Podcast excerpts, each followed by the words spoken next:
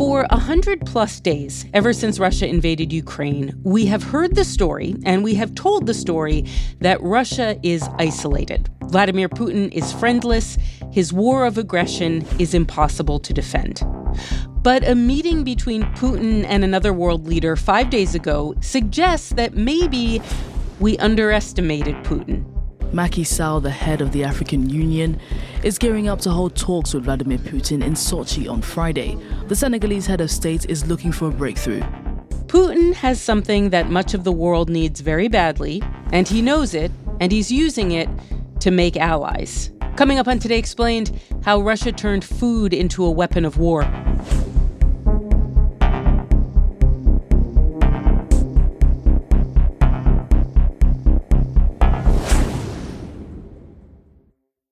Deserves the best, and there's no better place to shop for Mother's Day than Whole Foods Market. They're your destination for unbeatable savings, from premium gifts to show-stopping flowers and irresistible desserts. Start by saving 33% with Prime on all body care and candles. Then get a 15-stem bunch of tulips for just $9.99 each with Prime. Round out Mom's menu with festive rosé, irresistible berry chantilly cake, and more special treats. Come celebrate Mother's Day at Whole Foods Market.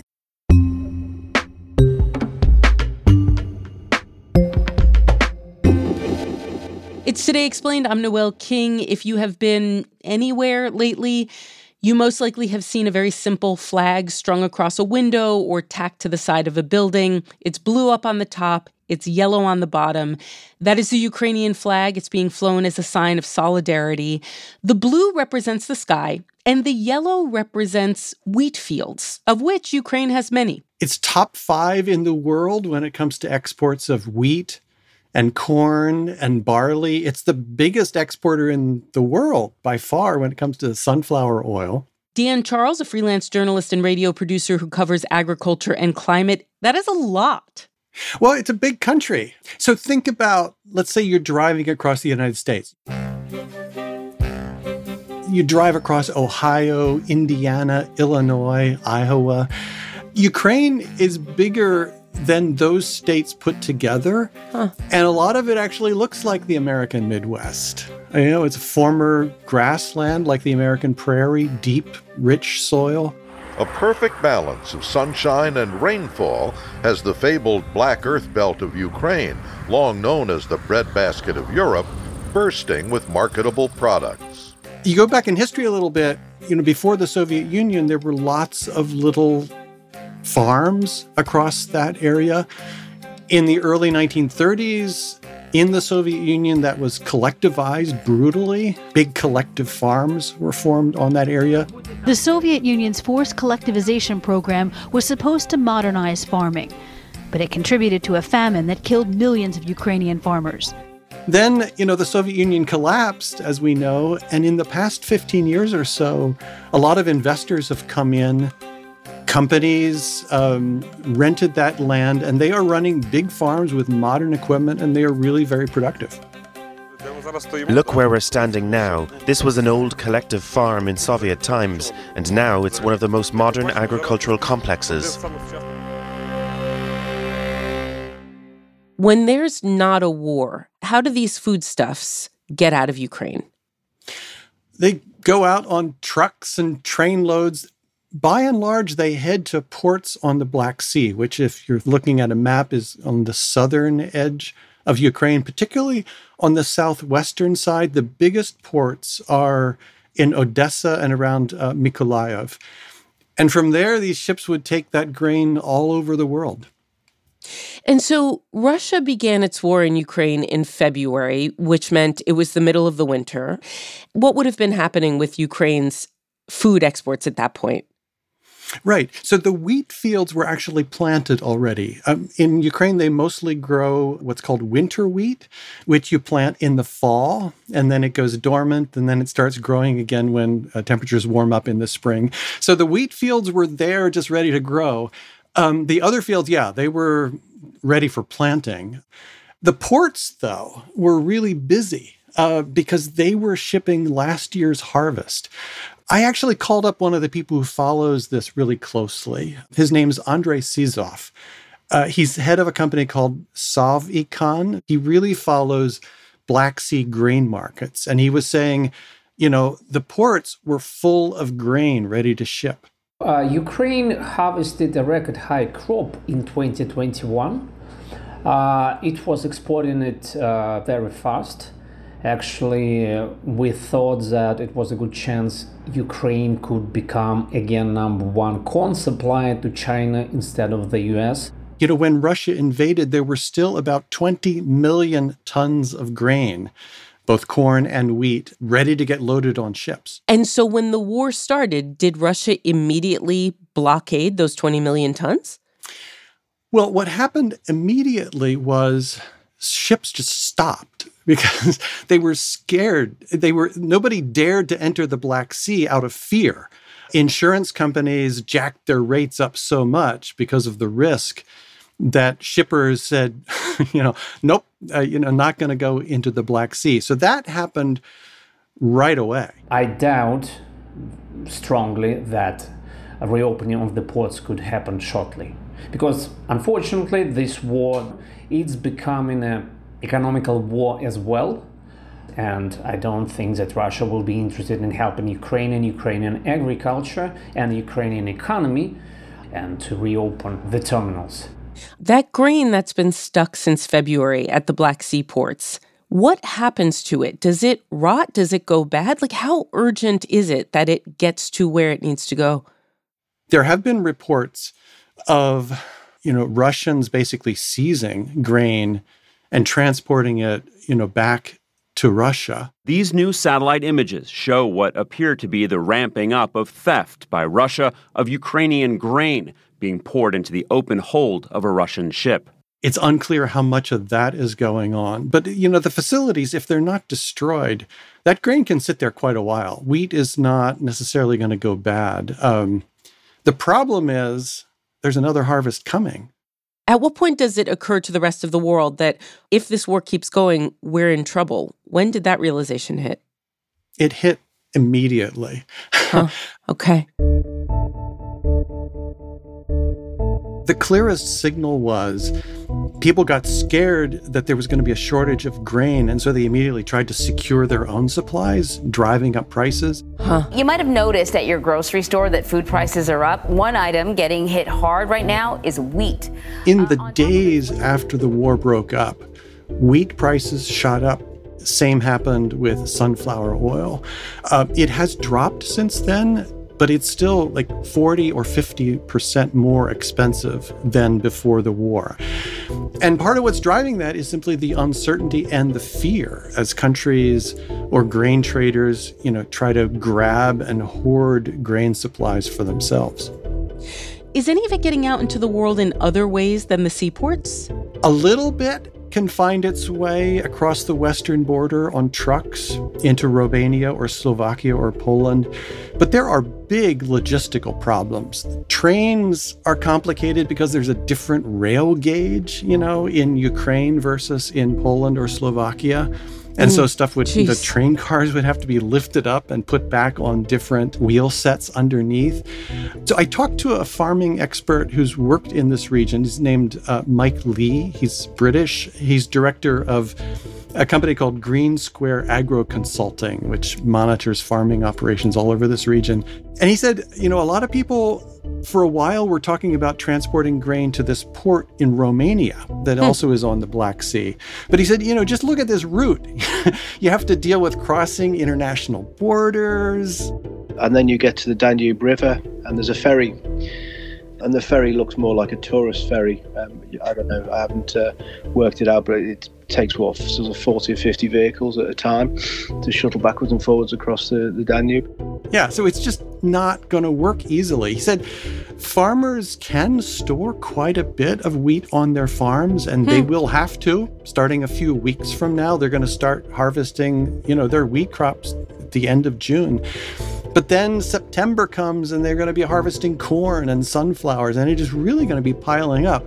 The solution is the ports have to open. Mykolaiv and uh, Odessa ports have to open because that's the only real viable solution to um, exporting grain.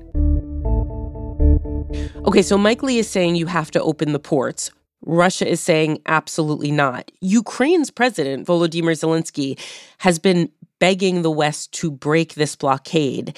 And I wonder how likely is that? W- wouldn't that mean anyone who gets involved in breaking the blockade is effectively going to war with Russia too? That's what it seems like. Yeah. Uh, and the West, you know, has not been interested in getting directly involved in fighting on land in Ukraine. We will not fight a war against Russia in Ukraine. So it seems unlikely that they do it at sea. Let's talk about the knock on effects. Where does Ukraine's food normally go? Who's in trouble? So, a lot of it goes to North Africa and the Middle East. Uh, one of the biggest customers is Egypt. But the thing to remember is the people who are in trouble are everywhere. They're everybody who's already struggling to pay for food, right? So, just an example like a lot of countries, uh, like Egypt, have programs that deliver cheap subsidized bread to people mm. who need it. And that is the case in lots of places around the world.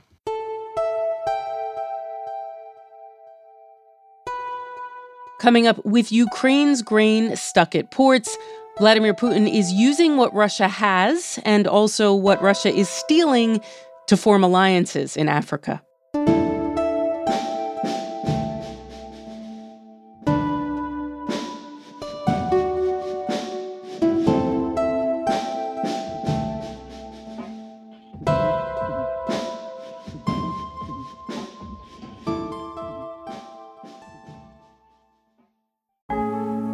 Support for the show today comes from Mint Mobile. There's lots of ways to spend $15. Like, I don't know, what would I spend $15? Maybe like a really good burrito and a drink, because I think $15 for just the burrito would be a little steep, but with a drink, you know, probably about that.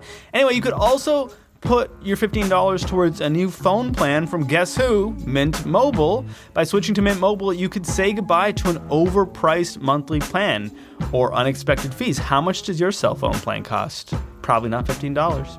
To get this new customer offer and your new three-month unlimited wireless plan for just 15 bucks a month, you can go to mintmobile.com slash explained. That is mintmobile.com slash explained. You can cut your wireless bill to 15 bucks a month at mintmobile.com slash explained if they really want me to say that. $45 upfront payment required, equivalent to $15 a month, obviously. New customers on first three-month plan only. Speeds slower above 40 gigabytes on unlimited plan. Additional taxes, fees, and restrictions apply. See Mint Mobile for details.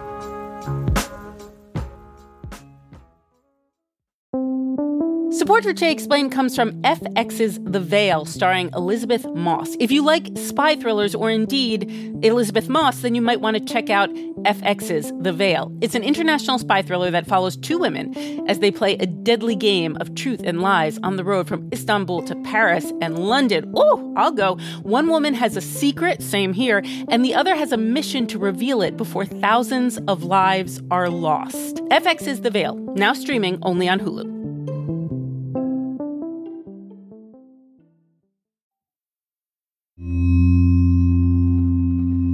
It's Today Explained. I'm Noel King. On June 3rd, a remarkable meeting took place in Sochi, Russia. There's a picture. It shows Senegal's president, who's also head of the African Union, sitting on one side of a small coffee table looking concerned. The head of the African Union saw this as a crucial way to reduce hunger in Africa, talking with Vladimir Putin. And Vladimir Putin is on the other side of that table, smiling a little bit as Macky Sall lays out the problem. There are two main issues crisis and sanctions. And we need to work together to overcome these two issues so that food, namely cereals and fertilizer, are removed from the sanctions list. The reason that the meeting is so interesting is because each side needed something from the other. Eddie Wax covers food and agriculture for Politico Europe. So Putin really needs allies. He needs allies, obviously not in the West, because the West has roundly condemned his invasion of Ukraine, uh, and the West is trying to arm his opponents in Ukraine to the teeth. But uh, the African nations, many of them are hugely dependent on their food imports. Africa imports more than 85% of its food, according to the UN, and Russia and Ukraine have long offered it affordable sources of food and fuel. And now this war has really frustrated uh, the supply lines going to Africa. Eddie, just to be clear, the foodstuffs, the oil and the wheat that Macky Sall would like to come from Eastern Europe into Africa, that appears to be stuff that Vladimir Putin and Russia are stealing from Ukraine. Is that right? Not all of it. I mean, there have been Western officials and U.S. officials, uh, you know, warning now that, that Russia is stealing Ukrainian grain. This is not to belittle those accusations, but what it's also doing is destroying so much of the production of grain which precedes that. North of Kiev, Andrei Korotkov runs the last operative farm within 30 miles. Do you think that they're trying to use hunger as a weapon I've seen it with my own eyes, he says. They've bombed our storehouses, and when they leave, they steal everything.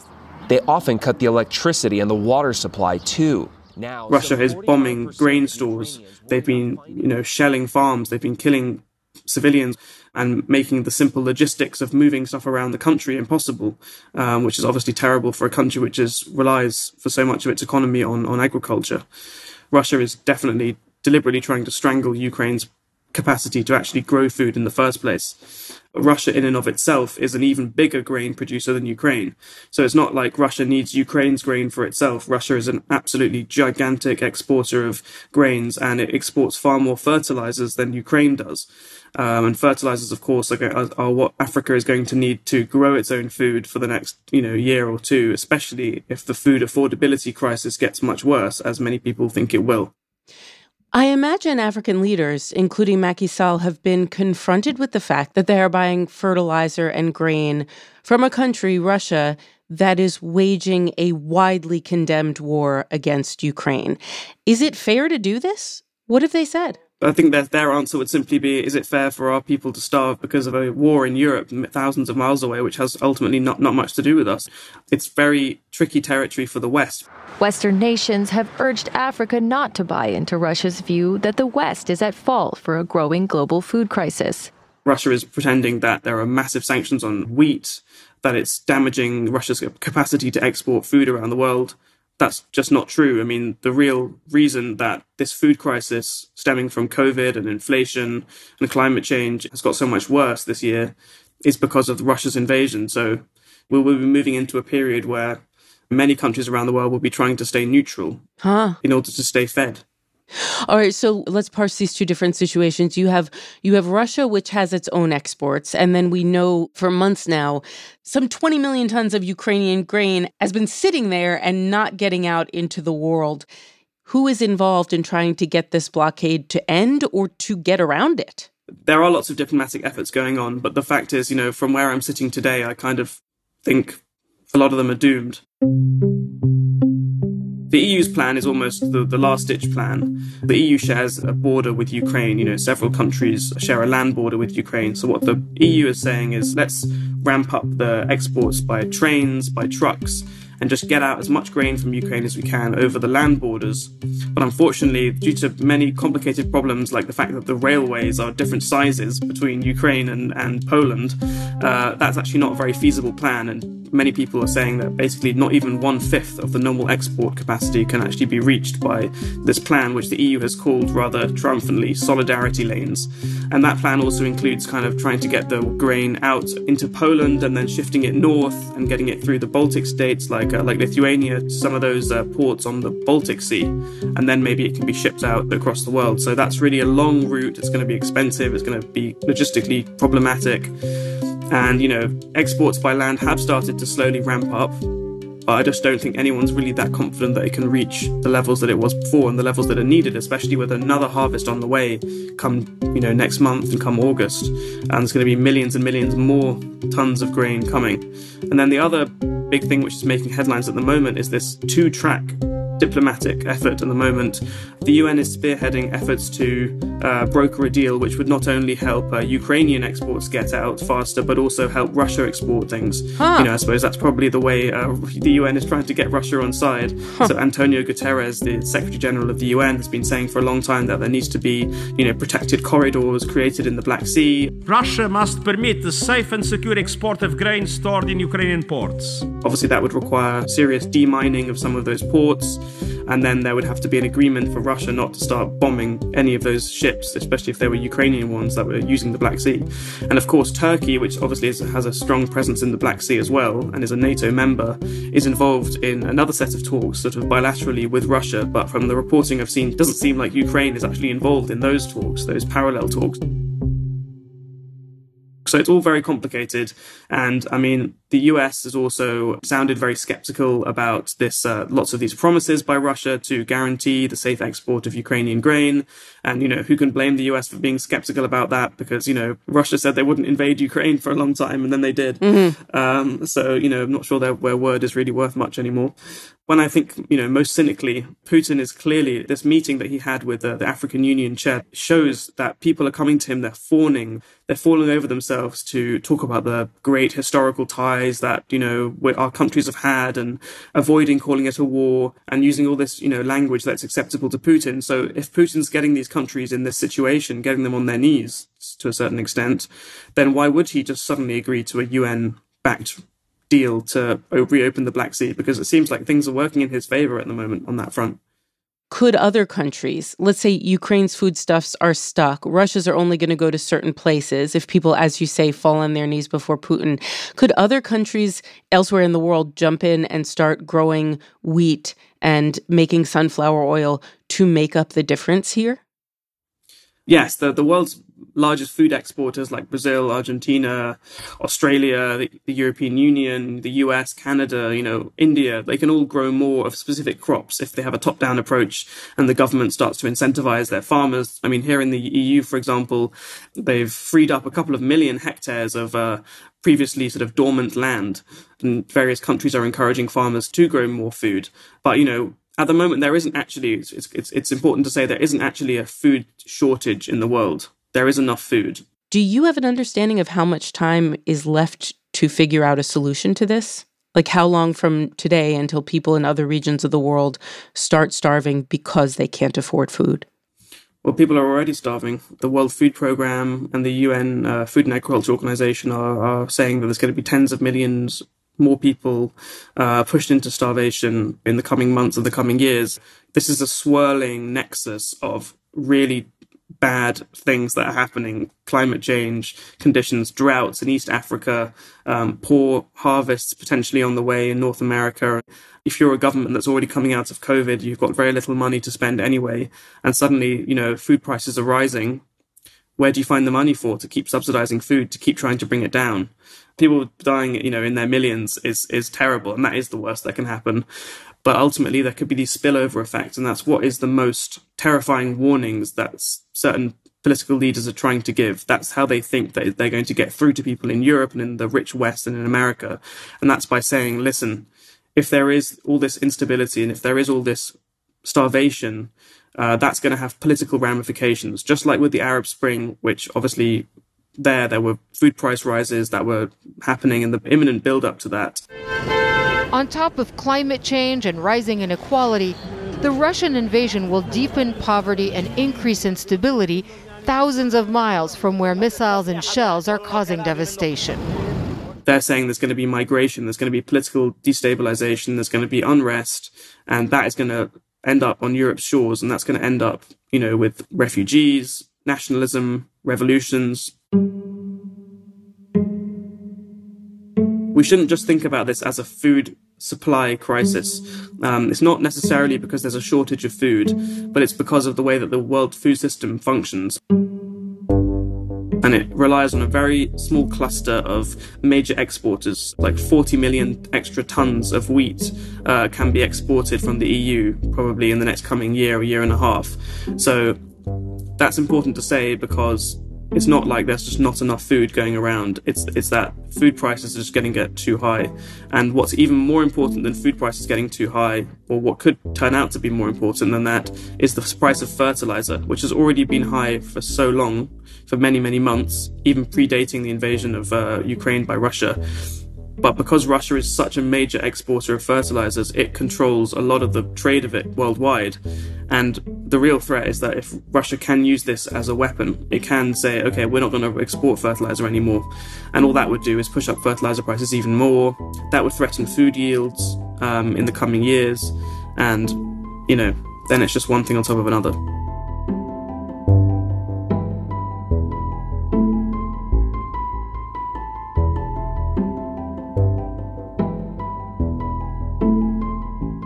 Our show today was produced by Avishay Artsy and edited by Matthew Collette.